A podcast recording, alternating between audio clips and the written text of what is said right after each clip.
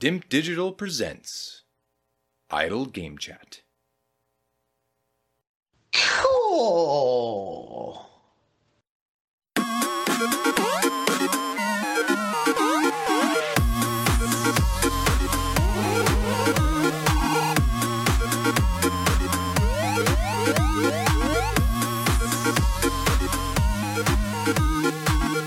Logan, we all know the best way, the undisputed best way to start a podcast, and it is delay news. It's been a while, or it feels that way, since we've had some delay news. So here's the question.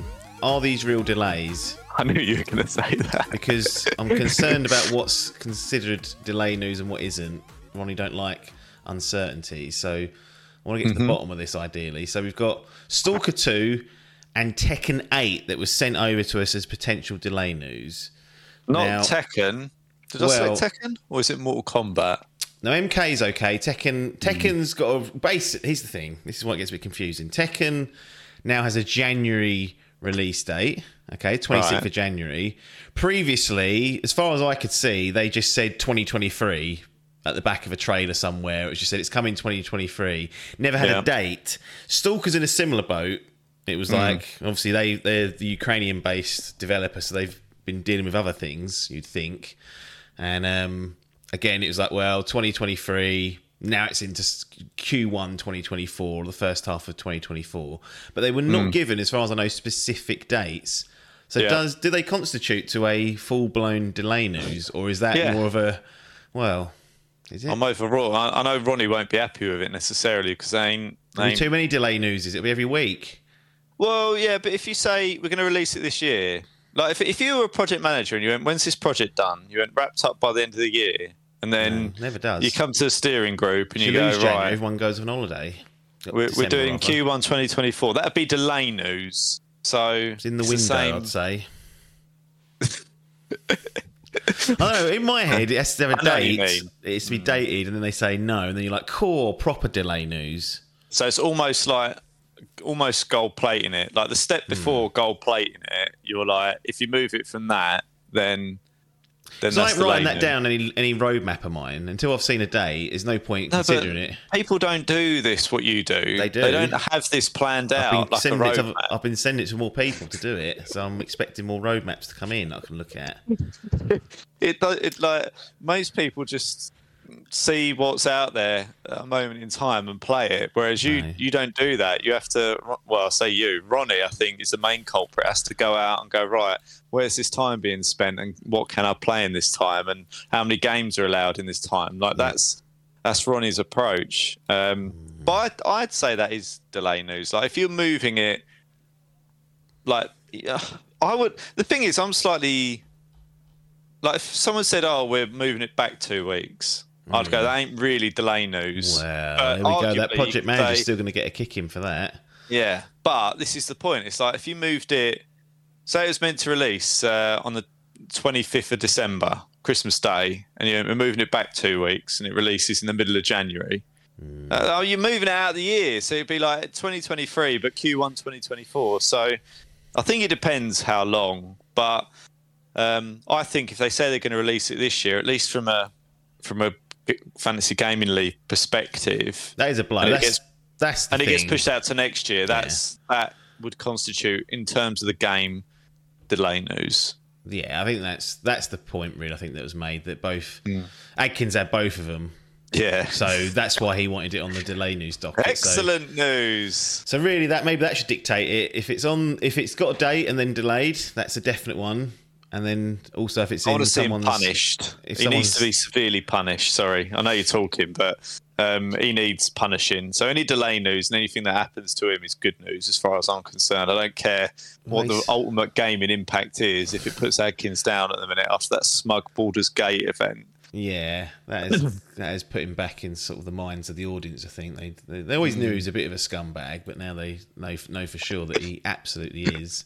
Rubber stamped scumbag is Adkins. He'll enjoy that when he listens to it back. Well, that's the little intro we do. Let's do a little bit of an introduction of ourselves. This is Idle Game Chat, Dimp Digital's flagship video game podcast, returning after a week off from the bank holiday. That is always hashtag feet up for us when there's UK bank holidays lurking. And the last few years, we've had a few extra ones thrown in for various Kings and Queen events. And did we get one for the death? I can't remember what they did now last year. I think they did. I think the Monday I don't actually remember. I think we got one. Yeah, one. With the Jubilee, which was an extra one. Then the unplanned one, I think, was the passing of Elizabeth. And then the King got his own coronation one. Yeah, refuse to commit that it's every year. It's wrecking the economy, for God's sake. Yeah. I'm trying to think. It's annoying me now. I can't remember that. Yeah. Why do we have feet up on a bank holiday? Because I can't be fucked. We obviously don't record. We obviously don't record it on a bank holiday. There's still stuff going on, but we just go. Any excuse to not do it. I feel like you need to have some sort of break. Yeah, I feel like you need some sort of break, and they're the ones that kind of half make sense. To me, in my head, like it just randomly disappearing doesn't make sense to me. But if people can align themselves to the UK bank holidays, they'll know that. You say that, but Rogan's doing 3 or 4 bloody 3 hour sessions. Rogan got paid fucking tens of millions to go on Spotify. So if they give me tens of millions to go on Spotify, I'll happily do 3 or 4. I'll do 5. I'll do 7 of them a week. I don't care. And in Rogan's defence, he ain't doing that 4 hour chat and nothing to go away and edit and do all the prep. He's got Jamie. No, he's got Jamie doing that. And Jamie probably doesn't even do that shit now. He's probably got someone else doing it. He's just there now doing things on the fly. I wouldn't be surprised. There's no way that literally all Jamie has to do is rock up for a couple of hours a day and just fact check, basically. Or if he goes, pull up this song or pull up this article, and he goes, yep, I'm on it. That's a tiring day. He has to recharge after that. He can't go away editing. Jamie retired from that and then he had to put out an advert, like a job advert for that. The thing I will say about when Rogan does that is often I'll see the site they find it from. I'm like, there's not... What is that website that's being pulled from? And it's like they take it as like matter of fact that it says here that X, Y, and Z, and I'm like, yeah, but that website looks like fucking toilet. It's like a half fact check. It's basically making. It's just that what the person's saying is they ain't pulled out their arse, but it don't then validate the veracity of where they've got that from. Exactly. Like so, it's like a half in between. It sort of validates what the person's saying, but it doesn't validate the information as a whole. I do get that point. But anyway. We digress. There's no fact checking on this podcast. That's done by the listeners. I do try sometimes if I know something might be incorrect, or if I'm like, oh, what's that game called that I'm trying to think of? And you know, we do have our friend Chat GPT here if I need anything off them, but they get it wrong. I asked them a very simple question about a wrestler. Okay, because they disappeared for a while, and at the end of it, they said, "Oh, they've not wrestled since October 2022." And I was like, "Well, I just saw them in Wembley last week, so don't lie." I thought that the problem with that was, I thought there was still a problem with ChatGPT. I always say B instead of P, and I don't do it deliberately. It's just the way it comes out. I sort of just slur it so it goes in between, and people can't. I need a better name. Yeah. I need a better name. But anyway, I thought that data was limited to 2017. So have they updated it? I don't know. I just went on. Which one's ChatGPT? Is that one that Bing uses in the back end? This is trouble. I'm calling it that. I use Bing basically because it talks to you. Ah, right. Got ya.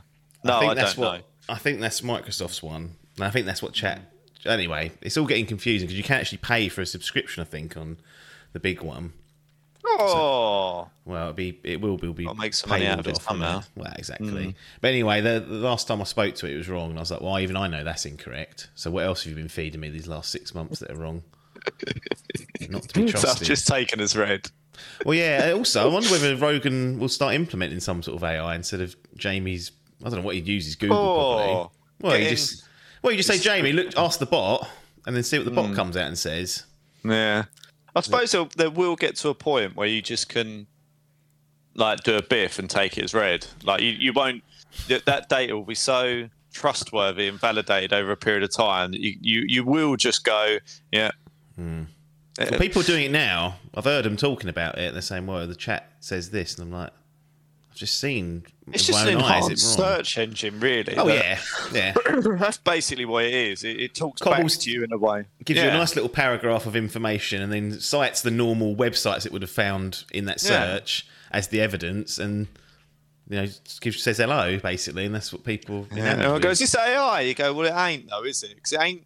It's not doing anything." other than just putting in a few pleasantries to make it sound more human. But it's just a program. Anyway, Skynet is coming. We know that. So yeah, we've got to be wary of it. Anyway, that's why we weren't there last week, because it was bank holiday, and I was in London with those fucking Adkins and paper. The farm animals, I call them. Did you do two? Did you do 2 days there in the end? Because I saw on the Sunday as well. There was. Did you go? Did you come back and go back up, or did you stay over? Mm. That was a point of contention. We went up on the Saturday and watched one in the evening, like a local, or more of like an independent show. And it was like, do we go back and then come back again tomorrow and stay over? Because I ain't dealing with Wembley getting out of there. Yeah, yeah, 80,000 were packed into there, so it was just like going to a football match. And you go to that Wembley way, and you're there for 4 hours, and then you miss the last train home. Yeah. So whatever happens, it's a hotel or some sort of place near Wembley. So that was booked in, and then the decision was: do we stay up there another night, and then just travel to Wembley, like a shorter journey? And that's what we did in the end. Just got a Holiday Inn, which was very nice. Yeah. Well, the bed weren't. It's fucking awful, but.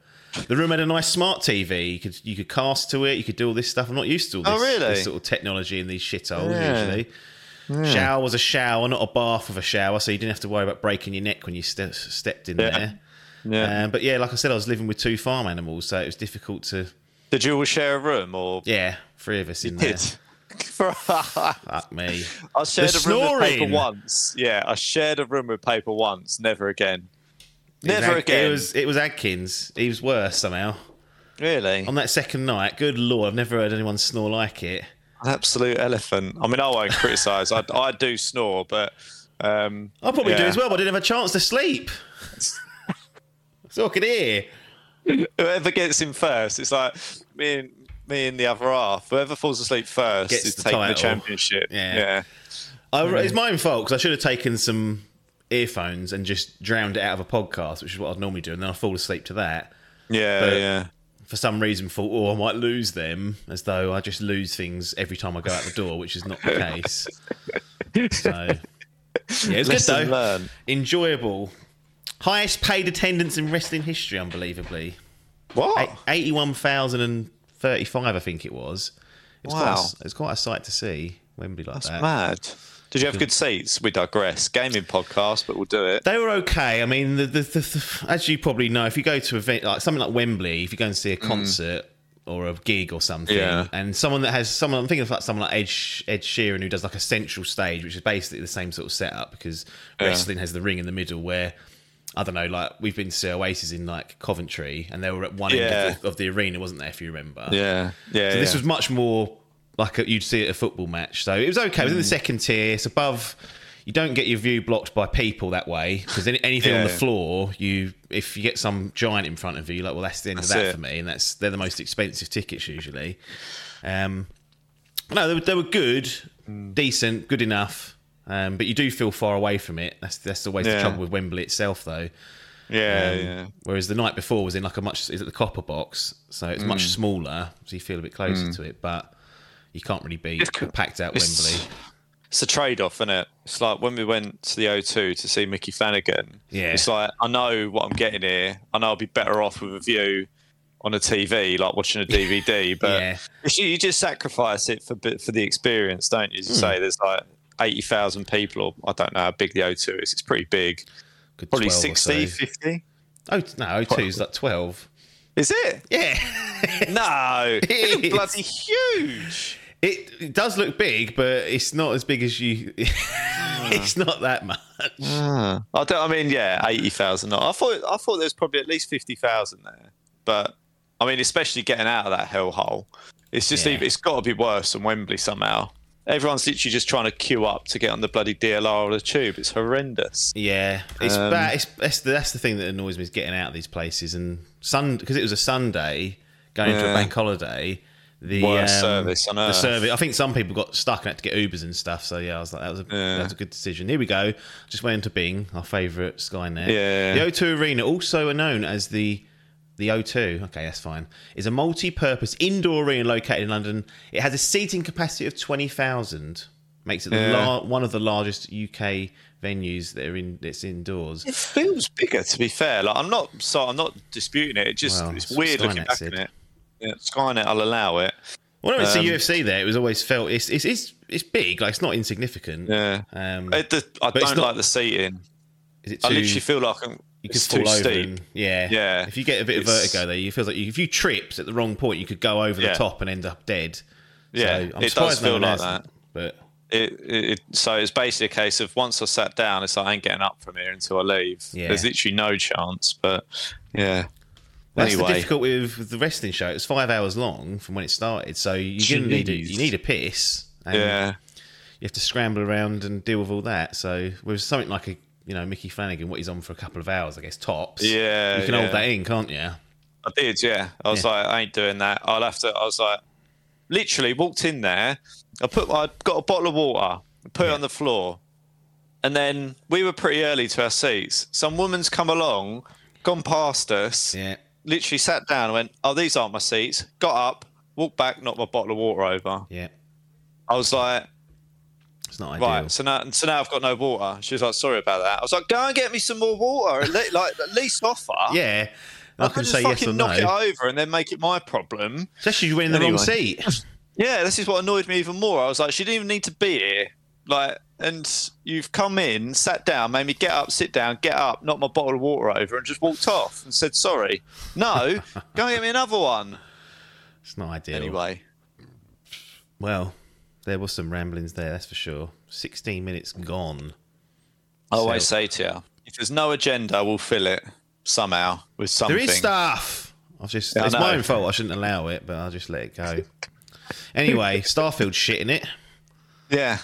No, I kind of want to sit here and sort of put my best smug face on because I have been tempering expectations on that somewhat. I didn't want to be deliberately negative, but I never felt like I had the confidence it was going to be one of these 95s. And obviously, we discussed it on the last pod a bit, didn't we? Where we sort of put our mark in the sand on it, and I think it's roughly landed up where both you and I kind of thought. I think you said 87 and I said 80. To be honest, when I said 89, I was thinking that'll be a 92 or something, but I daren't say it, and it's not. Yeah. It's not going to get to that stage. So it's an 88 as we speak. It's been going up and down between 88 and 87. Yeah. So not the well. Look, let's just. Not let's not overkick it, but it's still a very good score. But what I will say is that it's definitely an air of. Not being, I don't know whose fault this is, I don't mean it's any fault, but there was an expectation in certain pockets of people and a hope that this would be up in those 90s, a game of the year contender, let's say. And maybe it still is, but I think with Tears of the Kingdom and Baldur's Gate 3 coming out, you need to be in the 90s to be considered for that. And I guess what's more surprising is actually some of the bigger outlets that haven't scored it very highly. They've got to give it 7s, which typically aren't great scores. And it was not. It's not an L for Xbox or Bethesda or anyone like that. Absolutely not. But I don't think this is the home run that it perhaps could have been, or what people would have wanted. Because we talk about the God of Wars of Society. I think that's on a 92 or 93. And yes, it's a handful of points, but. It does add up over time when you've got 100 odd reviews in there, and typically you want that little seal of approval of 90, don't you? Yeah, the top draw. That's and people what it gives now. I guess what I'm trying to say in my own head as I think out loud is it gives people the chance to say nearly but not quite. Yeah, nearly and but not quite, and I think that's a fair evaluation of it. Again, you have to distinguish the fact that. An 87 or whatever, and an average score of that ain't bad at all. No. Like that's in the grand scheme of things, a football manager would love to get that, and often scores under it every year. And that's still everyone's still happy with that every year. Like it's not like a mid 80s score, an 8.5 up to a sort of an 8.7 or whatever overall isn't all worth playing. Isn't by any, sorry, all worth playing at some point. These games, yeah. Like it's not. It's just saying it's just not the holy grail. And I think that's where I always felt a game like this would sit. I just don't... With these open world... And I'm always wary of this space exploration kind of setting because in theory and in your mind, it should be really good. but a lot of space is quite dull. And I don't know. It is though, isn't it? Like, the reality of it is it actually as glamorous as like Star Wars or Star Trek or whatever make out? Like, I don't know. So when you actually play these things, and I think it's when I was playing No Man's Sky in its first iteration, I'm faffing around. You daren't say that in the same sentence as Starfield? Or did you get crucified? They're not the same. I just never thought it was that like amazing. I wasn't sitting there going, "Wow." No. And I think the biggest problem when you've got these sort of type of like Skyrim and Fallout games is just the breadth of the world and everything in it. Like you have to have everything at top level, and it's difficult to do that. Like that, you have to make concessions, whether it's in story, whether it's in graphics, whether it's in side quests. Like you've always said that The Witcher is like this, like perfect example, if you like, of how to do quests and the depth of things. Like I'd have thought on that. I had a second thought, like a follow up, when I was laying there and Ronnie was rattling away at night. Yeah. I've always praised, I'm not going to now not praise The Witcher's quests, or side quests, I should say, and even their main quest design. But one thing I always forget to mention is one of the reasons I now believe that they are lauded is because you have an element of agency over how the quest plays out. Right. And because what's really special, I guess, about those quests is that there's a grey area of what to do. There's no real right or wrong way of saying A or B, and I think that really adds to the ambiguity of what you do as a player. So when I come and speak about side quests in other games that don't have any choice-based stuff, they're just linear games. They're never really gonna be able to scratch that same itch, because the revelation of how a quest turns out based on your decisions does add a lot of weight to it. So if a game's not doing that, which it's well inclined not to, it's always going to be struggling to get on top of that. So that is one advantage that The Witcher has, but also, to be fair to them, they have to do it well, and they did do it well anyway. Yeah. No. So I think it's a good point, and I obviously haven't played it to any great length like you have, so it's good perspective. But I just think it's unbelievable, really. But I think my expectation is they cut corners somewhere in these games because they have to. Yeah. And I think that will ultimately flush out when people play it. So it's landed whereabouts I thought it would. And, you know, it's difficult to say because it has been hyped, if you like, to be this like Game of the Year contender for Xbox and Microsoft and stuff. I think the term you use is better, the Holy Grail, like to kick off the new era of like the top tier, and it's probably just one level below that, unfortunately, it would seem. I mean, if you look on OpenCritic, it's the 20th best scoring game of the year, which is no disgrace, but you know, I think there was a hope that it would be up there in the conversations of the top sort of five to be battling for that, because it's been so long since Bethesda proper have done a game like this. It's a new IP. It's the new. Yeah. It's the first game since Xbox, you know, acquired them. It's exclusive to that console platform, and definitely there are some feathers that have been ruffled within the media. Feathers. I guess my question is: so in terms of the Fantasy Gaming League, this was Parky's top pick. It's at 87-88, so not a disgrace by any means. Yeah. What that means for the table is that you're sitting there with 692, Parky's sitting there with 501, so he's 191 points off the pace with two games less. Average, he needs a 95 out of two of those games to draw level, so you're still in a strong position, but complacency could cost, is all I'll warn people in this game. I mean, he always had a stronger second half of the year, I felt, than my lineup. You know, ideally would have liked a mid-90s from Starfield. That would obviously help him out in terms of what he needs to do to catch up. But I mean, you'd feel that it's still a strong position because I've got Football Manager and Mortal Kombat to come. They're the only two I've got left, isn't it? Yeah, correct. So I'm kind of feeling like they're both in the 80s. Could be either end, I don't know. So I don't feel like I've got a shitter to come necessarily. So it'll be interesting. I think, as I say, it's not a feet up necessarily. I think a lot depends on what's left for Parky's team. I can't remember what he's got. He's got Final Fantasy VII Rebirth, which is not going to come this year, so that'll be a transfer. Spider-Man 2, Hollow Knight Silks on, which I don't know where that's gone. This disappeared off the face of the earth. Right. And Forza Motorsport, which was still... I think they they've targeted October. I don't know if they've got an actual date. I'll check it in a second. But yeah, I mean, there's no disgraces in there, but considering he needs an average of 95s, I don't know if it's quite going to happen unless you drop the ball somewhere else. Yeah, I mean, you never say never. You'd expect Spider-Man to do really well. 10th of October, Forza Motorsport. So that's this is a late delay that'll be coming. Yeah, about 5 weeks away. Yeah, I mean, you'd expect Forza to score reasonably well as well. So, obviously, the two doubts in there would be Hollow Knight and Final Fantasy. Yeah. But it depends what they sub in. As you say, it's difficult because you don't want to be subbing at this point. If you can help it. When is that transfer window? September. So, we're in there. We're lurking. We're in there. Just send a message around to people. There's no...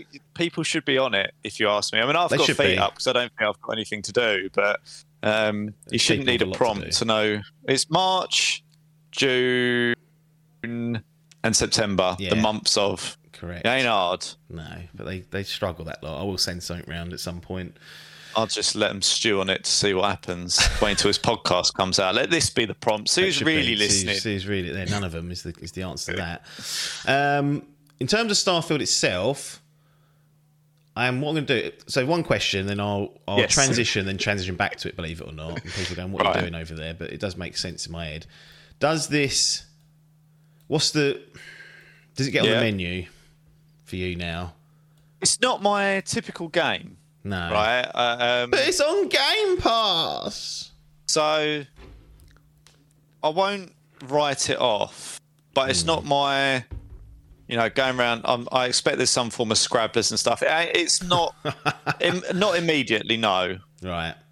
No. But there's going to be a few popular streamers playing it, so I'm going to tune in to get a bit of a feel for it and see whether that could... fly around empty space. Yeah. Well, I think it'd be interesting because I've deliberately not really watched...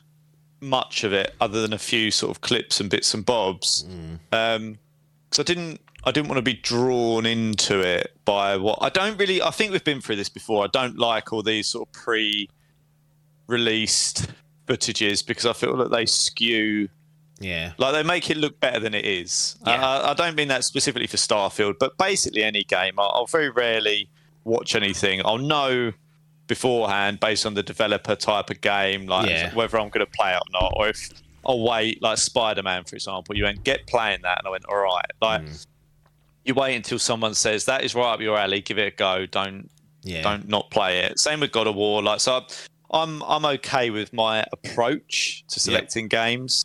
So yeah, I want to watch a bit now it's a real thing and see how other people are playing it and go from there, but I don't think so. I expect this will still get on a large proportion of people that wanted to play it. They will still play it. Like, they won't be put off. And this will be a big success as well. Don't make no bones about it. This will sell extremely well, despite it being on Game Pass, and then that will buoy the people that say the Game Pass doesn't cannibalise sales. But I would say this is the exception because it's Bethesda and it's Starfield and it's the Skyrim makers, all that sort of stuff. But this will do extremely well for Microsoft. Outside of, you know, what is still a very, very, very good critical score, just not the universal praise they perhaps would have been hoping for internally.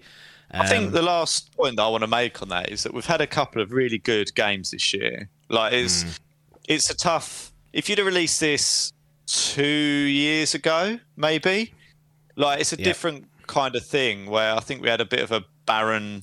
run for 90. 2021 would have been a good year because the top scoring games of OpenCritic that year were Final Fantasy 14 Endwalker, which is the expansion, Forza Horizon 5, and then Super Mario World, Bowser's Fury. So that would have settled in a bit nicer.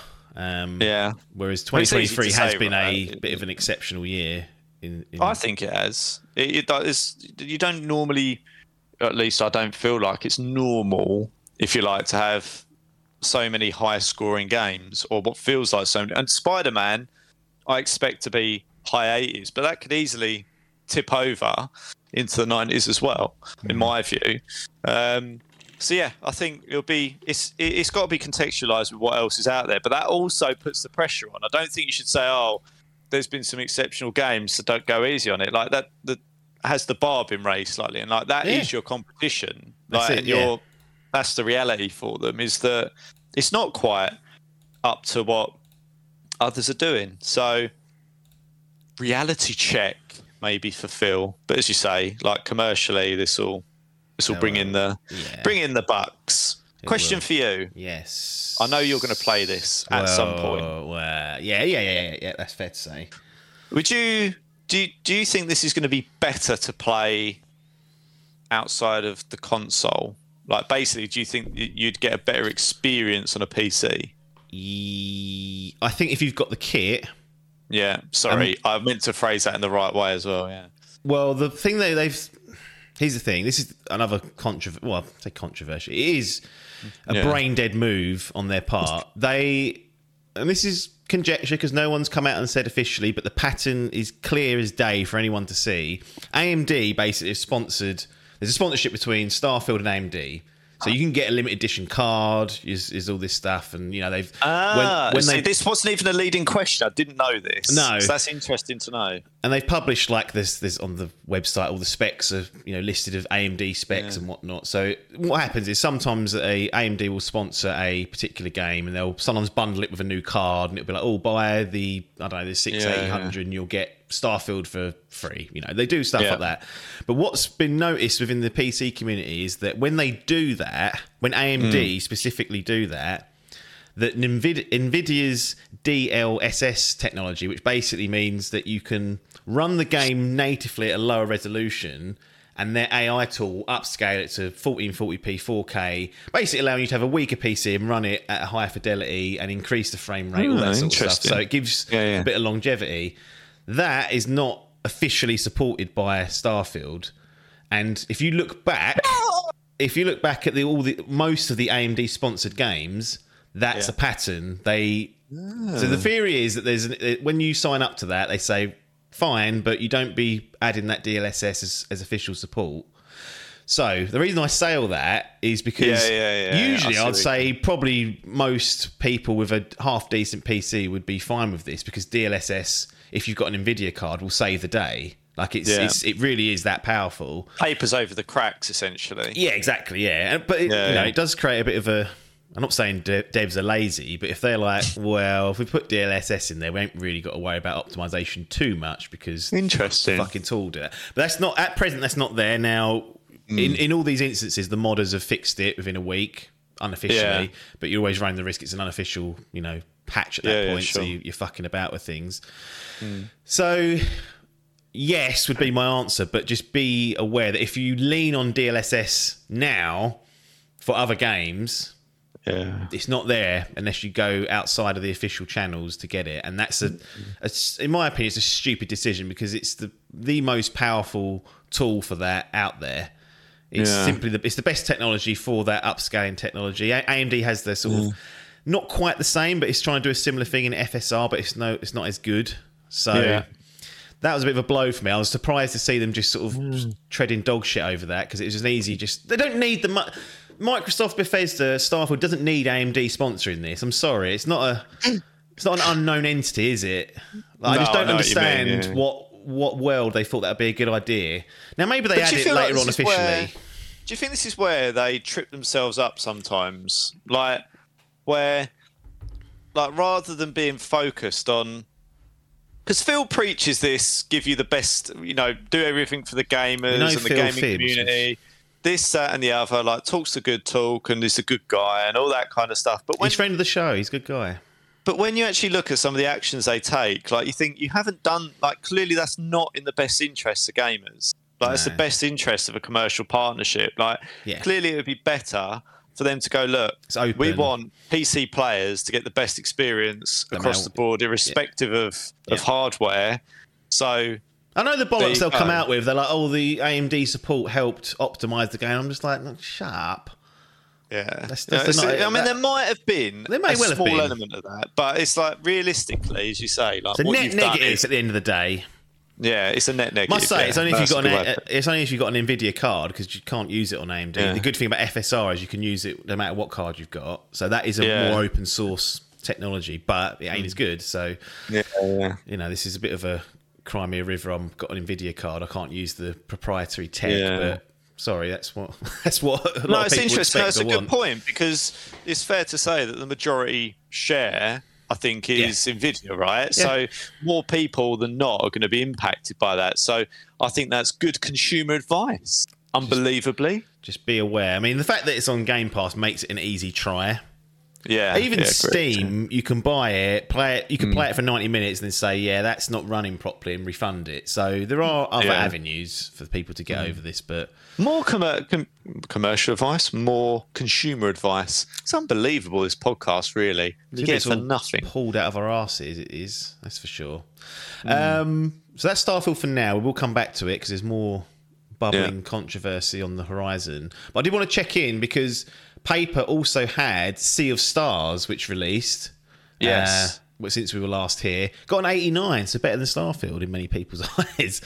And what's interesting about this game, it's on Game Pass and it's on PlayStation Plus Extra. So the two sort of competing subscription services. It's on both of them day and date. And it's sold pretty well on Steam, like over 100K, whatnot. So they've done well out of that as Sabotage Studio. Anyway, sitting on an 89, which is a decent score. And Paper also had Starfield. So he's been dropped two high 80s late on to make up nine. Paper. Yeah, well, that puts him top of the table now. Yeah. So with 9 games out, Paper is sitting on 713. Biff with 9 games out, sitting on 704. So a 9-point difference swing needs to be made up in that last game. Salmon is behind. If I win the Grand, is it the Grand Prix or is it the FGL? I'll always get these confused. Yeah. So if I win, do I retain? And then would I be up against Paper next year, or does whatever I do go back into the mix of the? If you win, slot? You stay in the title picture. Yeah. Parky goes back in the bins of this lot. Yeah, from the bottom of the barrel. So at the moment, if it ended now, you'd be against Paper.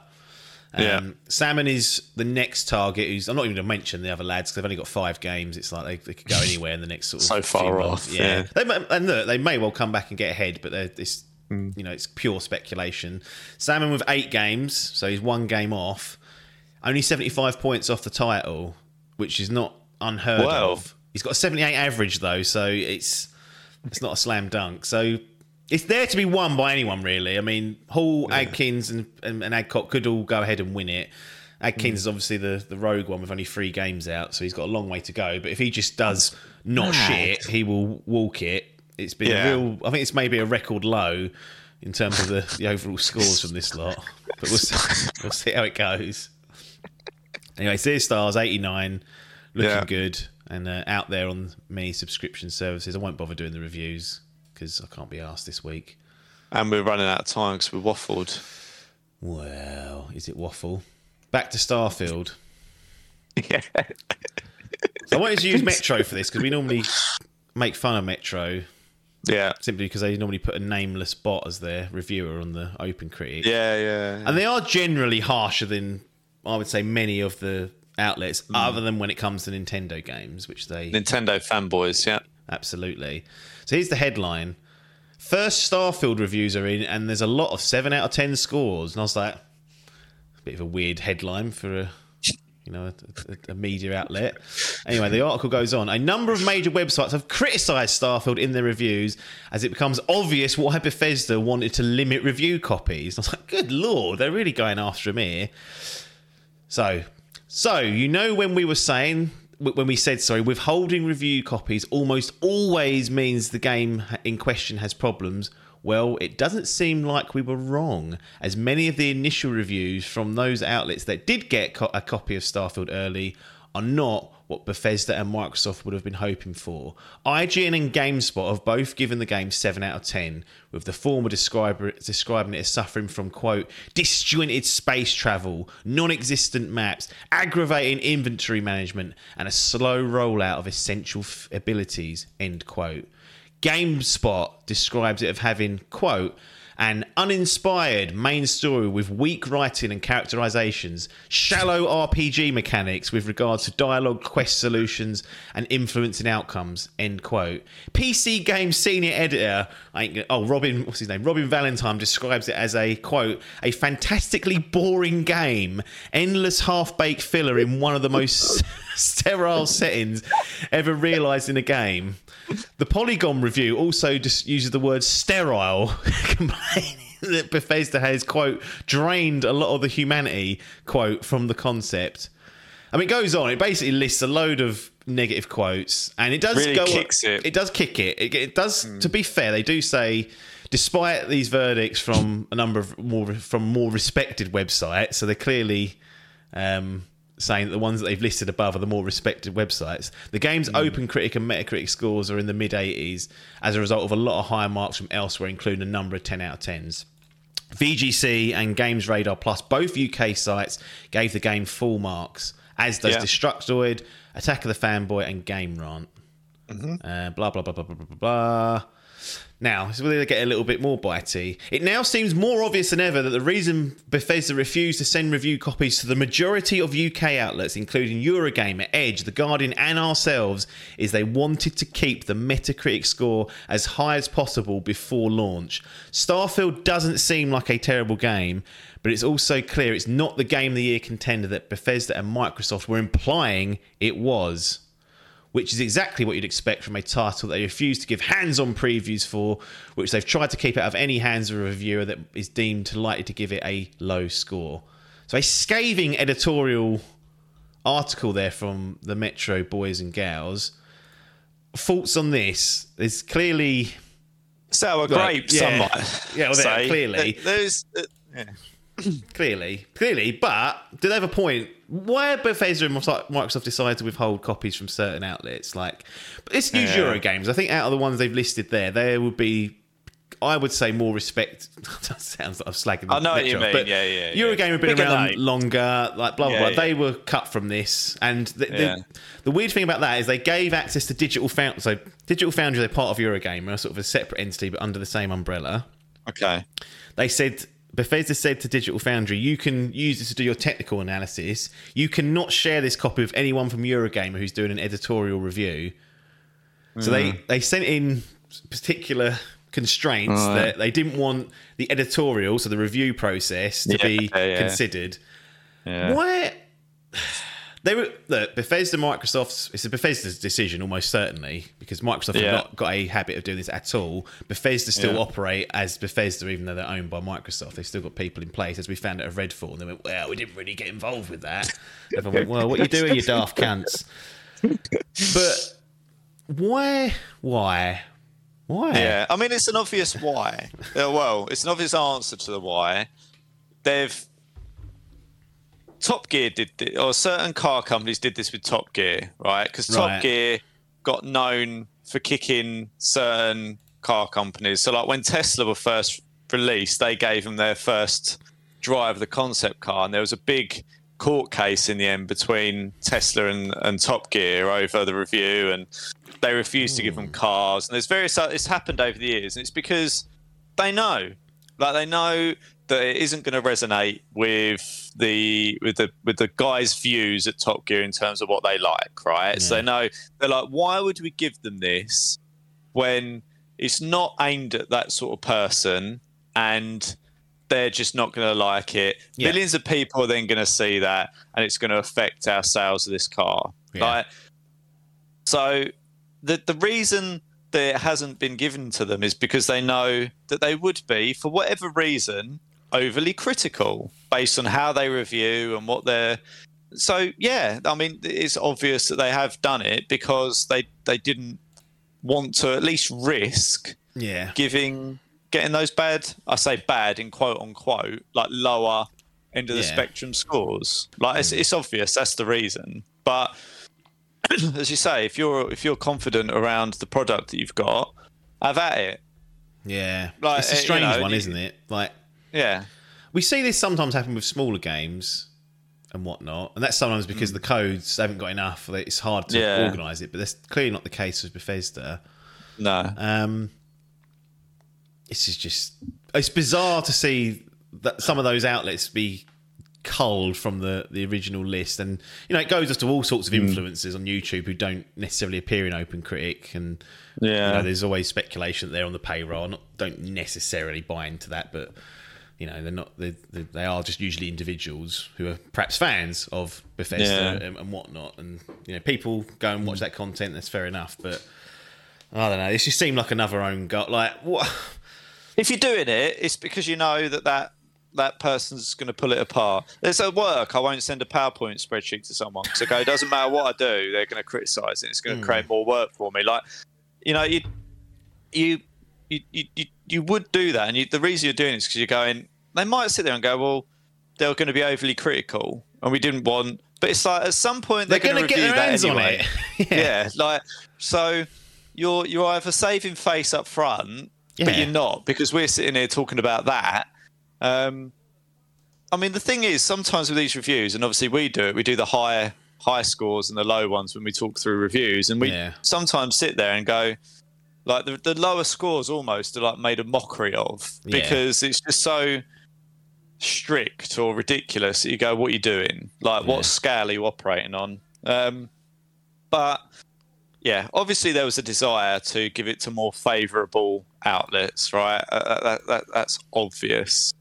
Yeah, I think that we put that in the Occam's razor category, and that's the most logical conclusion because there is no other real.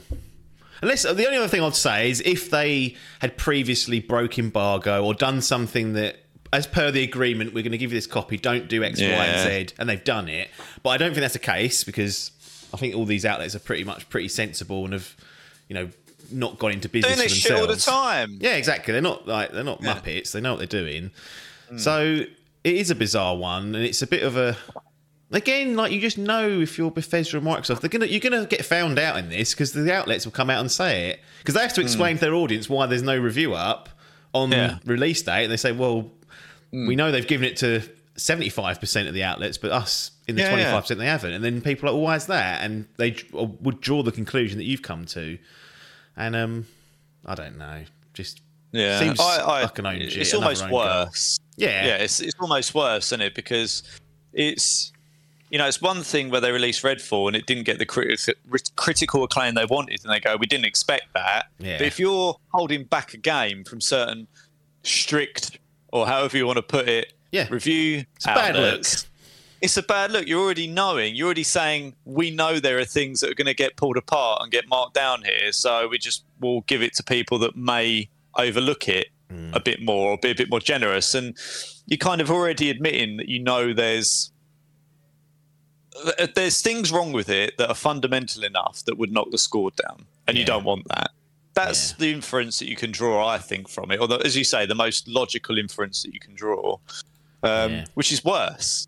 It's just, it does leave a bit of, it's a bit of a deliberate attempt at manipulating the early reception. And I do have. It's hard to draw a line in the sand and say it's definitely wrong, because you do go down the rabbit hole of like, well, which outlets should always get a copy of a big game? Like, and you kind of, I don't have that list to hand. I never will make a list like that. But I think it's fair to say some of the stuff that was listed, they generally get access to every big game, whether it's Sony, whether it's Microsoft previously, whether it's a third party. They've always had access. So there is like an agreed kind of crowd of, I don't know, probably 70 or 80. Eurogamer always on there. And look, The Guardian as well. I know they've got that. There's a guy called Keith who at least used to do it there. He's pretty sound. He's been doing it for 20, 30 years. And even like Metro, I don't remember Metro missing out on one. And clearly in this case they have. So I think that it's not an IGN. I don't think anyone would be brave enough to say, IGN, you're not getting Can this. You imagine? Well, they might do. After this 7 out of 10, they might go, well, hang on. Yeah, GameSpot on IGN, you're in the bins. Wow. But just another sort of cloud of shit that's decided to come out of this. And it seems like, again, unnecessary, because let's say they all gave it 7 out of 10s, right? The score would still probably be 87 or 86. Like the aggregate score, the whole point of an aggregate score is that it will, most of the numbers will churn through. So it's a bit of a blow. And the trouble is the highest profile one of them all, IGN, a 7 out of 10 is not a great score from them. So the irony is they've kind of got that headline of the biggest outlet, probably the most influential. I don't know if that's a fact or not, but you'd argue that. I'd subscribe to that. Haven't put the proper seal of approval on it. It's good, not great, and let's make no bones about it. They were aiming for greatness with this, and the expectation coming in was this is the one. Yeah, and, but it's all bluster because they know, don't they? If they're going and trying to be selective, they know. As you say, most people aren't going to go to a little unknown outlet in Spain or whatever for the 8.5 Hobby or 9 Consolales. No, what is it? Is it 8? I can't remember what it is now. It's something like that. But do you know what I mean? Like the people are going to go to like the IGNs, Eurogamers, and things like that for the opinion and. Yeah.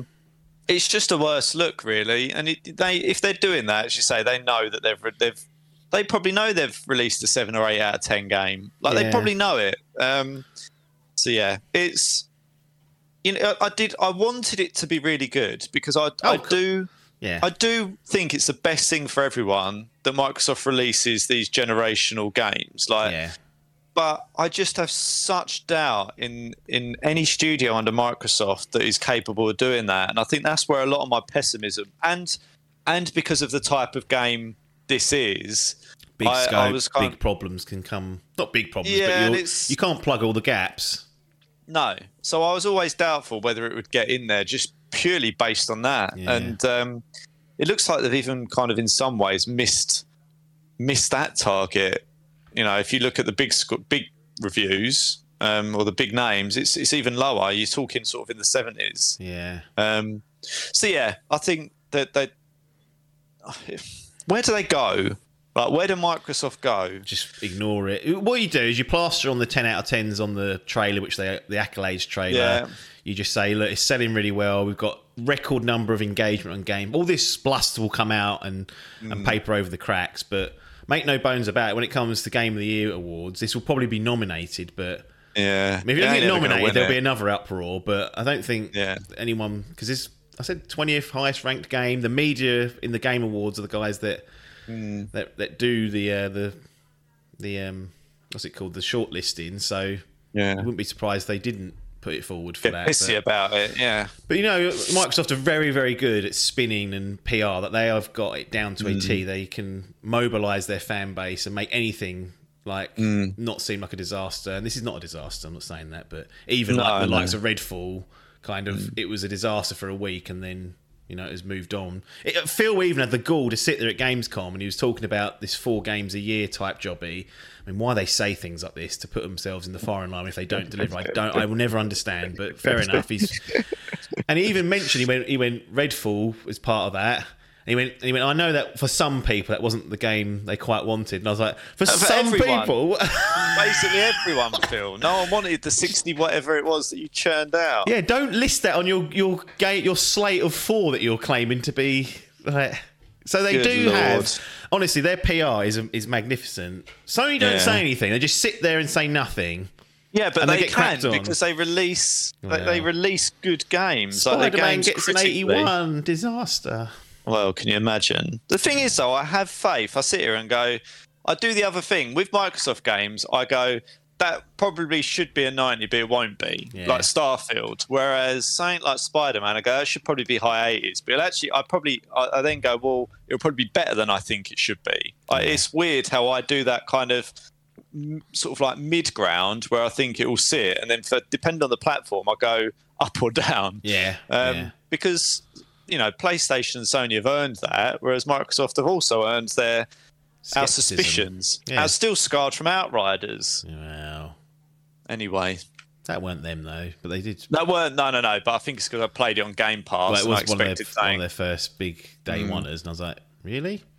Yeah. Anyway, it's not crap on them anymore, but that's a bad look, and, it kind of just, it will just fuel the wars, and it will fuel the opposite fan base, and it won't put you. Except that Metro article was so blunt that I do question putting it out there at all, because you're supposed to be because now people will say, if Metro come out and say 7 out of 10, people go, well, it's because they're pissy about the not getting the game early, even if their comments or their opinion is justified, which it is just an opinion, so of course it's justified. But now they've given the naysayers of that side to say, well, it removes its credence to it, doesn't it? Of course, it's kind of like, because if it's, even if it was an 8 or something, you go, well, would it have been a 9? Or do you know? It kind of it does put that doubt in your mind, as you say. It kind of makes them look pissy about it. Yeah, exactly. Yeah, and so maybe that was maybe they've played 4D chess at Microsoft and Bethesda, and they knew they'd rattle a cage enough that someone would do something like that, and they're like, well. You know, what would be really ironic if they all gave it a 10 out of 10? It could have boosted the score up during the launch. Yeah, clapped it in. Don't know. I don't know if we'll return to this, but Starfield. We will. I'm sure next week there'll be some news for us to digest that's kind of happened this week. Anyway, let's shit on Sony for a bit because we can't. Yeah. Can't crap on Phil and Co all long. Sony's announced plans to increase its 12-month PlayStation Plus subscription by as much as 35%.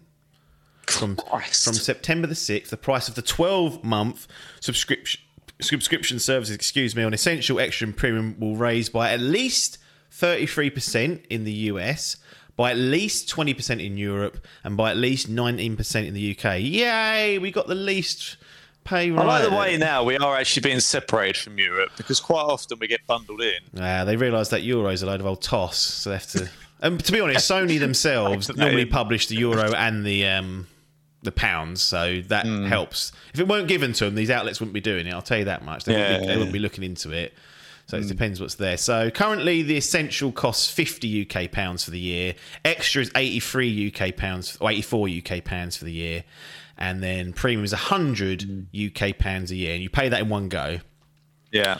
From next month, well, actually, no, from September, so this is, we're now in September, it will be 60 UK pounds for Essential, 100 UK pounds for Extra, and 120 UK pounds for Premium. So a 10 and a 20 UK pound hike across the various outlets there.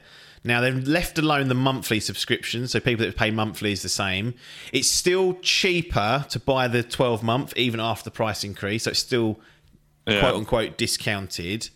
But never good news when they play silly games like this. I'm not surprised because it's Sony, and we know this is their MO, just get away with what you can, and that's clearly the way they're operating, which is fine. But I am somewhat surprised in that this service, this new revamped service, is what? Just over a year old, not quite 18 months old. And rather than just sort of getting people in and going arms round you, here's what it is, they're already like, right, let's try and bleed them a bit more. And I think you would have been better served to leave that for a couple of years before you messed around with this. But we know what they're trying to get away with these days. That inflation's going down, so now they're losing their chance to excuse it. So they're not trying to get everything up as quickly as possible. I was actually just trying to think about that because I think, Ultimate on Xbox is about 11 or 12. It might even be £13 a month now or something. They did put it up, yeah. So if you equate that over the year, basically, again, it's like, can we get away with this in comparison to Microsoft? And I suspect the answer is broadly yes. Yeah. So because Microsoft obviously have just changed around the whole Game Pass, Gold. That Game Pass core. It ain't it? They're gaslighting everyone again, trying to claim that's some sort of... Yeah. It ain't Game Pass, it's just a toot. Yeah, it is. It's absolute toot. So I suspect it looks like Sony have tried to bring that in line and, or at least, as you say, get away with what they can get away with. These things used to be acceptable in terms of cost, and now it's just getting a bit... It's getting a bit silly, isn't it? Like, at some point, where do you draw the line with it? Well, this is the game, isn't it? This has always been the game of subscriptions. And you look at the models, they just creep it up and up every 18 months Plus or so. And everyone went, fuck off. And then they went, oh. Yeah. No, I think they've had to revise their pricing again. So the age-old adage is vote with your wallet. And if you ain't happy with it, don't be buying it. But it does make it difficult if you've only got one console and... You want to play certain games and do certain things. You kind of get bullied into it. Buy the games then. Go back to that. Yeah. It has annoyed me that I know we're digressing, but it has annoyed me that the kind of the ability to play online. I mean, it annoyed me the ability to play online was charged anyway. Yeah. Like it's always been an odd thing. They started that nonsense. But now it's kind of morphed into this required subscription model, and they go, well, that's library. You know, that's why the price is higher, because you're getting all these games. It's like, I don't want the fucking games. That's why I have to play online without. Yeah. Fucking it's worry. Kind of like there should be, in my view. I know commercially they'll never do it, but it should be kind of like if you just want to play online, fine. Yeah. Like I don't see why I should have to pay at the moment £7 a month for PlayStation. Like. And all I'm playing Spider-Man. What are we doing? I mean, the argument is don't pay it monthly, and it's like fine. But like the simple fact is, it's like why I don't want all the other shit. Like I'm quite happy to buy games and borrow them and do what I want. Like it, from a consumer perspective, it really fucks me off. I've always resented having to have PlayStation Plus or whatever it was and Xbox Live. I've always resented it. It's always seemed like an unnecessary cost. They're dirty bastards, because not only is the online locked away there, and they bundle it with their monthly games, which boosts the price. Yeah. The cloud saves are in that as well. So even if you didn't want to play online, but you wanted the security that your saves won't get lost if your machine fucks up, you still have to subscribe to Essential and spend at least £60 it goes forward a year. Which is a nonsense cost. Oh, yeah. It's a nonsense cost. It really winds me up, and it's, you know, a separate topic for another day, but it's really why I want to try and get away if I can from console gaming, because I just don't think it's you know, going the way that I can particularly endorse. The costs are going up, and the way that you access games is changing, and I just don't really like how it used to be a really cost-effective way of gaming. And some would argue that in comparison to like the cost of PCs and stuff like that, like, it still is, but it ain't the slam dunk I think that it once was, in terms of like this absolute bargain bucket for it, because you know the console market, I feel, is just getting fucking bled dry. Even a new bloody controller these days is 45, 50 quid. Like, wow, that DualSense I've seen at RRP for 70 odd. Yeah, it's madness. It's like, a nice controller, don't get me wrong, but so everything about it's starting to get up my nose a little bit. To be honest, it's sick of it. Well, I'm not helping myself by running 3 fucking consoles, right? Like it's like Switch, PlayStation, and Xbox. Like the cost is obviously magnified in terms of output and stuff like that. But it's starting to wind me up, the fact that there's these regular, like it's pretty regular increases and changes and things that are coming. To games, to subscription models, to hardware, to like peripherals. Like everything's just getting just silly, I think. But mini ran over. Well, that's that. I think it's a good opportunity for us to get out of here and hand over to whoever's waiting in the wings. I don't know what's going to go next, what opinions are there.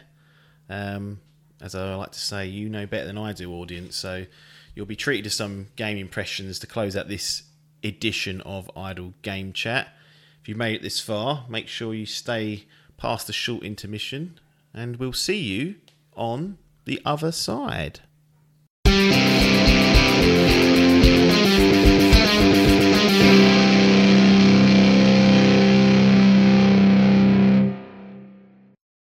Here we are then, back with some game impressions. Seeing us out for this week's Idle Game Chat. Adkins is here, lurking. And he's got a bit of a golden oldie. Over 4 years old, this one, so... I don't play new stuff anymore, mate. I haven't been. No, you haven't. We've decided to bin it. No game left behind. No game left behind is what we said. Yeah. But we've got picking the oldies up, and it's Kirby Star Allies, not what you said in the quiz one year, Star Allied or whatever it was. Oh yeah, cost me points that did. It cost you the title because it was 1 point different in ancient Greece. Oh yeah, it was. Two controversial scores. That's when we got a referee in and said, right, let them decide it. But this was originally released in March of 2018. Now, I've two theories at work here as to why this is picked up and played. Yeah. One is that you've bought it back in the day and never got round to it, or started it and dropped it. Two is Master Albert loves Kirby, and this was to appease him. Is it a double whammy? Option. It's a bit of a double. It's the latter. Yep. So Albert is a massive Kirby fan. Even told his teacher about it, and she went, I've never heard of Kirby. I mean, even in like the geek circles, that's like low level. That's like no one's favourite character's Kirby. Bloody hell. It's not. But no, this was an Adkins brain. Right. Kirby, oh no, I know what's coming. That he couldn't play Forgotten Land. Forgotten Land without playing this first. Just, I mean, there is no. Oh, absolute. Is this canon? Who knows? Might carry on. But the Adkins brain has gone, right, there's Kirby games on this Switch. They have to be completed. Yes. I've never played a Kirby game in my life. The closest thing I've done is used him as a character in Smash Brothers. Well, technically, that campaign is a Kirby campaign in many ways because he is the starting character. Yeah. And he sort of releases it. I actually spent most of that campaign playing as Kirby. Yeah, I was going to say he was a very good character. It's quite easy, it felt, anyway. He could float, couldn't you? And he was fell off the side of the map. So I was like, yep. And then I'd get the modifier that made him giant and just kill things in like one or two hits. And then I managed to do that on a plane mostly. And I tell you what, towards the back end when it got hard, I was getting. I was on the plane coming home, and I was on the brink of just like screaming the whole plane down because I was getting so annoyed. But obviously being in public as well, wasn't it? Oh, I just went on and on. Yeah, it was just it was interesting. But so Kirby Star Allies is this? So this is you mentioned this is the first Kirby game ever. First Kirby I've ever played. I'm pretty sure I may have dabbled on an emulator or something with one of them SNES ones, but I've never owned a Kirby game. There was a few. I sort of understood what the game was. There these 2D side-scrolling games. Yeah, but yeah, don't really know much about the character or the lore. Just it's a big pink puffball that sucks stuff up. Yeah, well, like vacuum cleaner basically. Hall loves him, doesn't he? Is it him or who knows? Or is it one of these? I don't know what Kirby is. He might be just... they. Could be anything. I actually don't. Is it non-binary? I just assumed it was a fella, but you never know. No. There'll probably be an FAQ put up for the next game. We'll find out about all that. Let's read the shop. This is the Nintendo store website. I found this. Let's read the little description and see if it's giving us any clues or any tantalising details that you can either correct or laugh at. The pink puff is back. In HD. Instantly. In HD, it says, as though... In HD, cool. And he's not alone. No, this was a new game, wasn't it? Yeah. Kirby is back and he's finally on the Nintendo Switch in HD, but this time he's not alone. Recruit enemies by hitting them with hearts and gather helpers for a party of up to 4 characters. On top of that, you can join up to 3 friends for different kind of team co-op action. Features, recruit up to 3 enemies as helpers by hitting them with hearts. Returning copy abilities include sword, fire, water, bomb, cleaning and more. Imbue copy abilities with different elements such as wind, water, fire and electricity by borrowing or giving them to helpers to add more attack power, unleash powerful attacks or solve puzzles. Up to 4 players can join the horizontal Joy-Con controller configuration or up to 8 Joy-Con with 4 Joy grips. That is not even English in my words, that last one. The game also supports Japanese. That's how it ends, the storefront. Well, that's the other thing. He's a Japanese character, isn't he? I mean, it's a Nintendo jobby.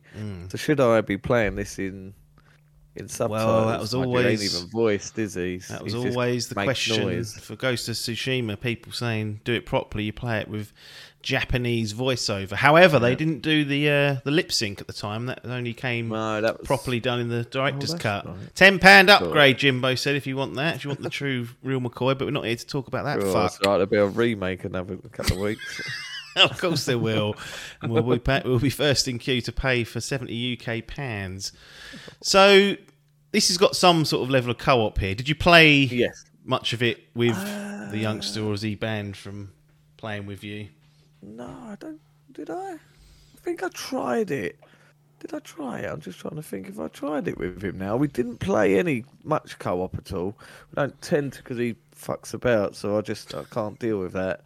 So we just take it in turns, and he'll sort of play it until he can't do a bit, and then give it to me. Right, yeah. So technically, I've played this twice because he completed it, but the hard bits I did.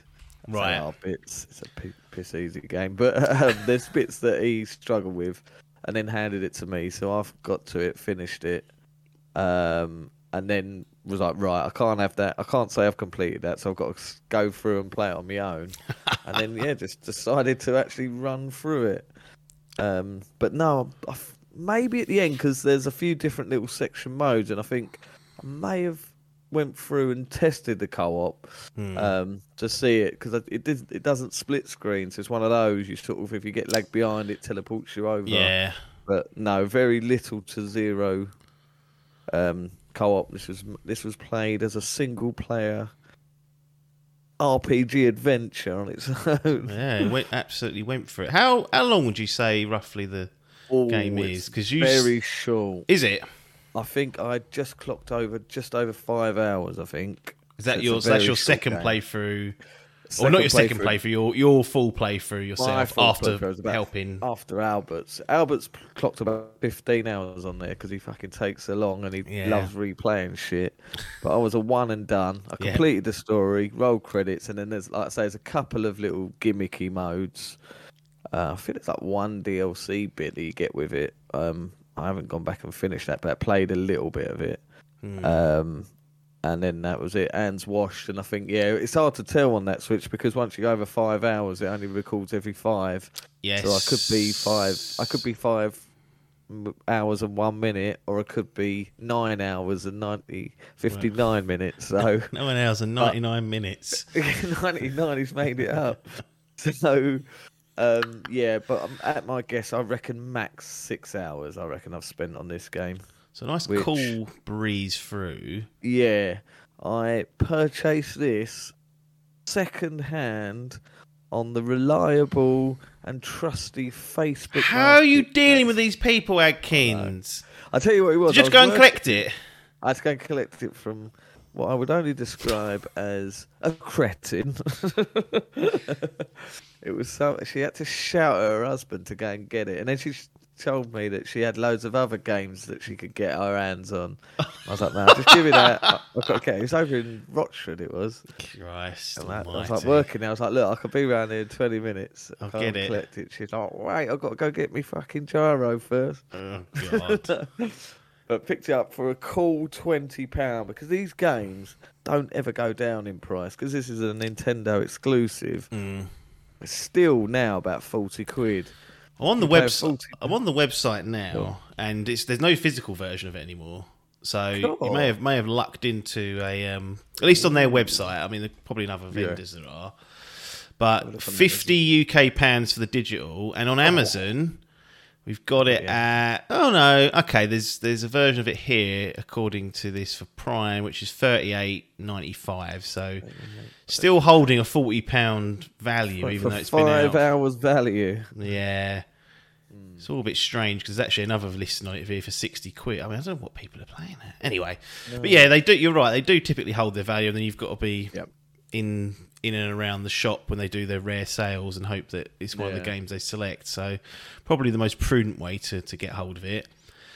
So this is 2D... 2D, this is classic. 2D classic side-scrolling platforming puzzle solving. Well, very minimal puzzle solving. But... So people looking at this thinking, oh, maybe I saw the Forgotten Land trailer. Is this similar? It's not. This is completely. This is 2D, old school. Could have been played on a Game Boy. Yeah, literally side-scrolling. I think that's where it started.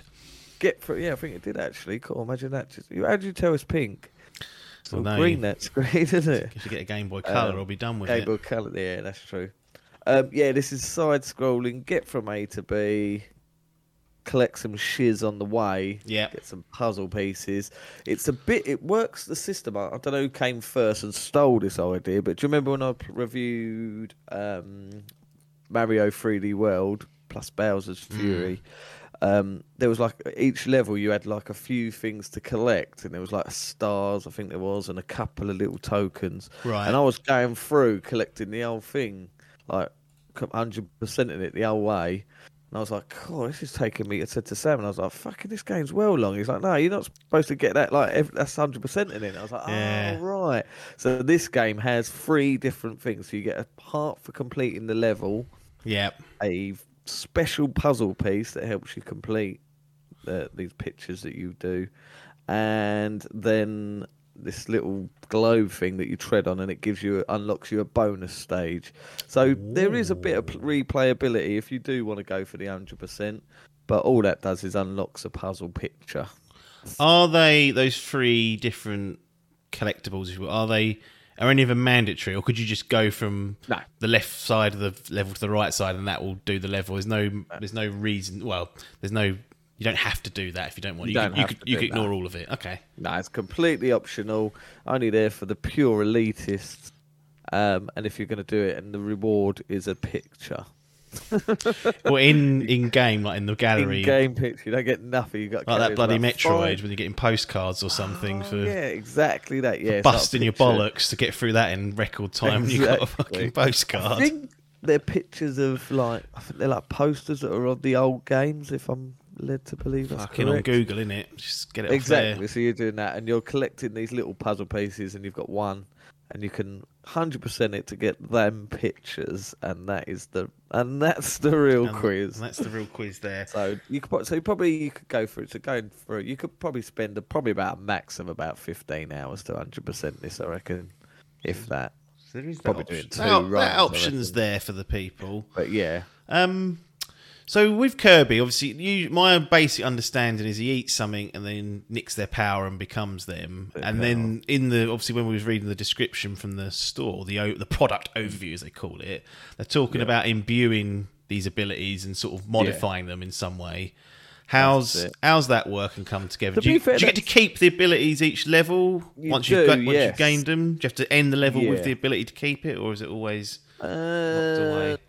No, you do keep it because the map it works as standard old Mario map. So you've got the little, map that you walk about. All that. There's like different. I think there's about 5 different planets you go to, and it's working your way through the map to the next level. And so you have your 4 characters that you can throw hearts at, and then I believe if I remember rightly, it's when you end that level, whatever you finish with, you take on into the next level. So that does it, but that I've got to say that is the best part of the game, like the making the combinations, because there's quite a few different variations of what you can get. So like they're saying, you've got like one that's like got a sword, so that's Zelda, then they start adding different elements, and you can do like combo moves. If you hold up, there'd be like combo moves where you can add like a flame bloke to your sword, and then you have a flaming sword, or you turn into a bird so you can flap some wings. You can put that with like a hurricane and you can swirl it round. Cool. So that's probably the best part of the game in terms of like actual being able to use your abilities. What I wanted to see more is they tried to implement that into the puzzles. Those things, so it made you sort of choose. This game is very easy. So like they're literally sticking the characters right before the puzzle door. You get these little like red star rooms that have got like a little puzzle in it, and then you get one of these little star things, and they'll stick the actual characters right before the door. So you need to use them, and then. Then you'll have like this little puzzle. So there'd be like, there was one like a waterfall that was coming down. So you had to freeze that and then have the sword to crush it to get through. Right. So it's that sort of stuff. I was like, I wish I'd just sort of make these a bit harder. But again, you've got to sort of think of their target audience. I suppose they don't want you to get to a puzzle and then be tucked up and not have access to an ability. That, which I did do. Oh. I was just like, right. Because some of the bosses are just like, they're just fucking... jump on their head. Yeah, well, you can't do that, so I always think that. I think, fuck it, I'll jump in there and it don't work. Just spit things at them, sponge fucking things. You just sit there and eat them. So I always used to make sure I had a sword guy, because they were the best for fucking set that on fire and do some damage. Yeah. But again, I'll be like, I forget, and I'll jump past these people and I'll go, hang on, how do I get to that bit up there? And I think, fuck, so you have to restart the level. And then... you can go back into it, and then you'll see them just standing before and go, right, yeah, I got you. Right, I see.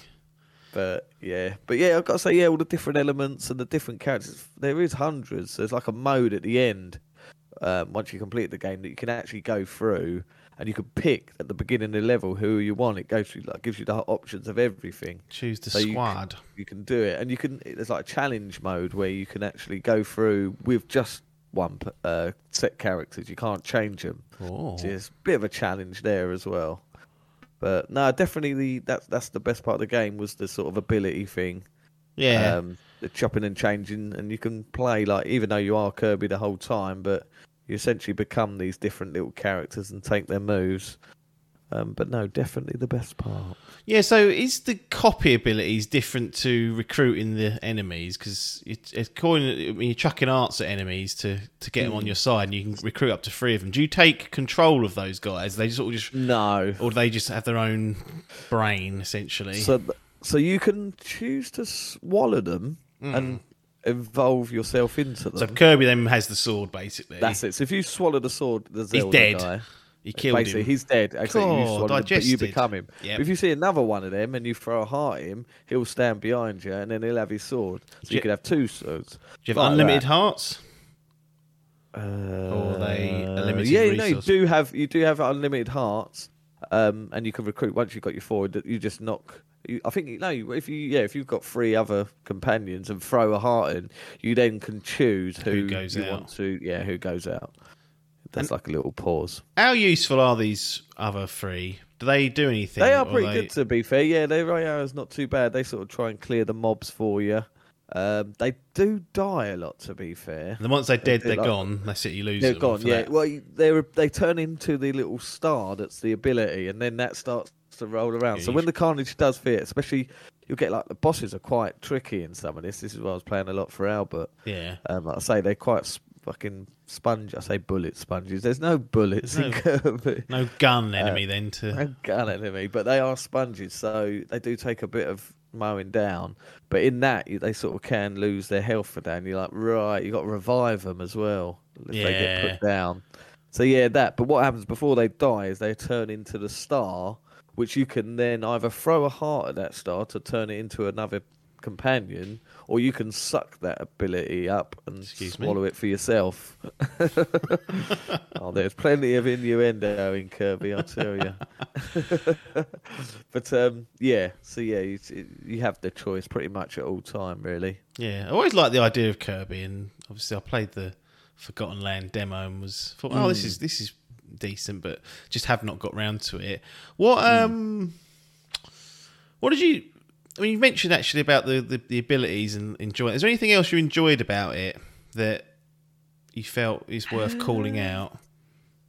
To be honest, I mean, the look of the game is quite fun. It's quite engaging. So there's sort of varied islands. You've got to take these games for what they are. Like, these games, there ain't much going. Like, the story is low-level base. Oh, you know? There ain't nothing. What an heartbreak. Oh, well, exactly, I did. I wanted fucking... devastation. Kirby to get a golf club to the back of his head. Teach him a lesson. And we go for some revenge. But no, you've got... It's just basically, box standard. There's some... It's basically exactly the same story as the Smash Bros thing. Oh, okay. Campaign. It's like this evil spirit has come and started taking over people. But yeah, I wish there was a bit more challenge in the puzzle sections. But yeah, it's just the sort of bright... The levels look pretty good, actually, to be honest. Like, they're very vivid levels, you know. You've got variations of going through, like, the green grasslands of... Is he from Dreamland, is he? I don't know where that is. He's never on his own planet, is what I've discovered. He's always getting warped off somewhere else and fucking about. So he's never at home doing what he needs to be doing. He's getting himself in scrapes elsewhere. I'll tell you what there is, actually, that was quite enjoyable. Yeah, so it's basically the graphics of it. I thought it looked very good for a 2D side-scroller. And there's, like, swimming levels that you go underwater. Then you go off to different islands, like you're going through space and stuff. That's pretty cool. But what I did like is they had a bit of a Metroid-esque escape sections within the game. Oh, okay. And what you could do is you've done these sort of, like, special moves with all 4 characters that you sort of either connect and you can form. I think there's one where you connect like a bridge, so you can get one of your characters. You've got like this character that gets from one side to the other, and you have to sort of lower the bridge to let them through. Then there's one where you become a big sort of circle and you can roll and sort of Indiana Jones bollard people. And then the other one is like a flying thing, so you become like a flying cape type, or flying carpet type thing. and you're doing this as a sort of like escape mission from, you know, like Metroid when you're at the end, you're like, there was like a couple of those throughout the game, and I was like, oh, that's quite fun. Just you know, it's a bit different to the standard 2D side scrolling. But yeah, for the most part, it's very much like, is what it is for a short 5-hour campaign. There's some good stuff there if you want to really 100% it. It's very easy. The puzzles should have been a bit harder. It was quite cool. Like, they made the elements work quite well, so you had to make sure you had like a bit of fire or a bit of electric or a bit of ice or something like that. So they tried to do it, but again, they have to cater for these younger audiences. Dumb it down for the morons. Oh, what I want is an 18+ Kirby game. That's what I'm hoping for, because I am now. I've done that. I will eventually get round to playing this Forgotten Land. You bought it? I've bought it. Oh, you've already got it. It's sitting there waiting. I've got it. Oh, there's a list. I don't need to see my clipboard. But here he is, sat there on his next adventure, still in his cellophane wrapper. Is that from launch? No, that was from the other week. Oh, okay, right. I think I picked it up at £35. £35. That got reviewed very well, so I'm interested to play that. But I wanted to have a little go at one of these 2D side scrollers just to get my taste, and then I can try his first full 3D outing, because there was another game he did, and it was supposed to be or is it this one that's not really a full 3D, but a bit of a Mario 2D. They've mucked about with it, haven't they, and tried different things, but definitely Forgotten Land seemed like a new direction for the young Kirby. Well, we're outside that gaming gallery. I can let us in, or we can wander off and leave it out in the cold, and it will rely on someone else giving it a little entry card to get in. So what am I doing with this door here? I'm going to pop it in the keyhole and let the little ball of puff go in. Little pink Pratt's going to get in. Excellent. So you got your little exhibition up of all your games. All there are. How you've recognised them, platinum, gold, silver or bronze. Yep. Where's Kirby going to be displayed in this wonderful exhibition that you've created inside the gallery? Oh, lovely. For me, I believe Kirby belongs in the bronze genre. Shits on it. Shits on there. No, it's perfectly fine, but these 2D side-scrollers, they need a bit of bollards to get to the upper echelons, I feel. Something like... 3D World, where it was essentially a 2D side scroller, it was like a 2.5 side scroller. Yeah, that had a bit of bollards about it and made it a bit more interesting. You know, you had like some cool boss battles and added a bit of difference to the mixture. This is pretty fine, but it does some cool things. But it shows you its full potatoes at the beginning of the game, and you carry on. There's not much you're doing different. Yeah, it's just different variations of that. Nice bit of levity though. Distraction. Nice bit of I haven't even discussed. There's the extra modes that I played. I completed the campaign. Yeah. There was 2 extra modes. There was like a chopping wood mini game. Yeah, so I've seen that one. Wood has came on. You have to like get faster and faster. And then there was one. You have to like a baseball game where you fucking hit Kirby. You are Kirby, and you hit a planet or an asteroid. Jesus Christ! You got to see how far it goes. And then is there another one? Vandalism. Too many games, and then there was like their challenge mode, and then this DLC where it was about like the last level, I think the boss, but it was again just more of the same, just on a different planet, and it was like one level, and I was like, do you know what? I've played 6 hours of this Kirby Star Allies, and I've seen everything this game is to add. And I'm done. I'm done, so get me on to the next thing. But, yeah, for what it was, it's a nice little pickup. Wouldn't pay £40 for it, but if you're into Kirby, I could see it being worth a run for if you can pick it up on the cheap. Seemed to be that I see they're like remastering a lot of the Wii game, I think, is the next one that's coming out. Right. But this does very much feel like it could have been like a Wii U game or a 3DS game that's been zooped up, because for what it is a 720p, 30p, 30 FPS master. But to be fair, because of its style and vivid colours, It does look quite impressive. I'll tell you what, it does look better than Pokemon Arceus. No, that's not difficult. That's really not difficult. Well, this is the thing. I look at this and I think, well, if you'd have gone for the same art style, all right, you wanted to go for that anime look, but no one's looking at this going, cool, that's rough around the edges. This looks like a pretty... Stays in its lane, doesn't it? And just, exactly. Just delivers what it's set out to do. And yeah. You know. Kirby lovers will love it. It's box standard Kirby goodness. You know, ain't ticking in our bollards, but there's bollards to be tickled out there. Yes. But yeah, it stays in its lane and it don't look rough as old boots. That's all you can ask for. I don't know what them fucking boys are doing. No, they're a bit inconsistent, up and down. Well, there we go. Kirby Star Allies ends up in the gaming gallery under the bronze recognition from Adkins in his exhibition. We'll be back on the next show of Idle Game Chat, whenever that may be. Probably don't know when this is going to air, so I daren't even say next week, because it might be another bank holiday jobby, might be feet up, could be all sorts kicking off by the time this lands. But obviously, if you subscribe to the feed on YouTube or on your favourite podcast app, you'll know, because it will notify you and say there's a new episode waiting. So make your life easier and do that. But nothing more for us to say here other than thanks for your time and ta-da.